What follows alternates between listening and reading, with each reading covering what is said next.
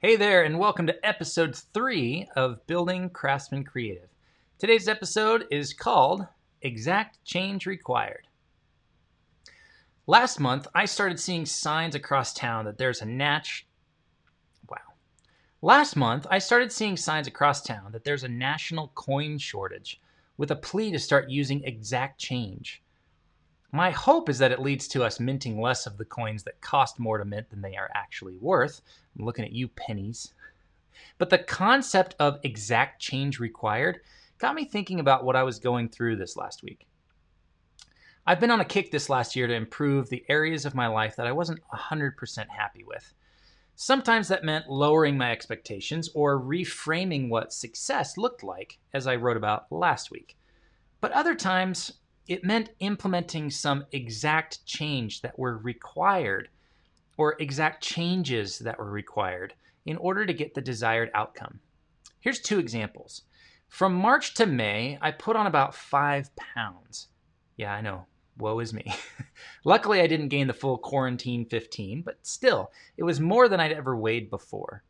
It wasn't the five pounds gained, it was staring at the scale that read 180.1 pounds. 180? No! No, no, no, no, no, no, no. I realized in that moment I had to make some changes.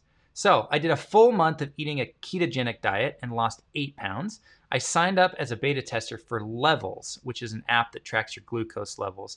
And for the month of July, I wore a continuous glucose monitor and tracked every single thing I ate in order to get a clearer idea of how the food I was eating affected my glucose levels. And just two weeks ago, I started a one month intermittent fasting regimen. I'm already down three and a half pounds, and I'm back under 170 pounds for the first time since January. None of these desired outcomes would have happened if I hadn't implemented some of the exact changes required. Second example getting furloughed. In April, the TV show I work on told all of its contractors, myself included, and employees that we were being furloughed indefinitely, with the hope of coming back at the end of July.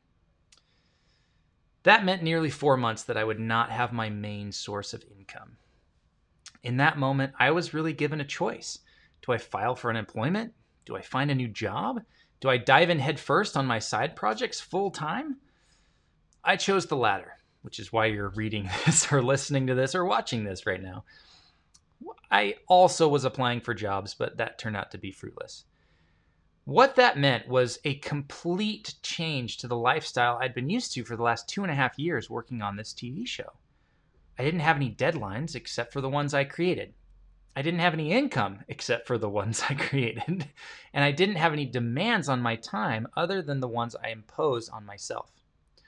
So, in order to get the desired outcome, a meaningful income that could potentially replace my income from the show, I had to make a lot of changes.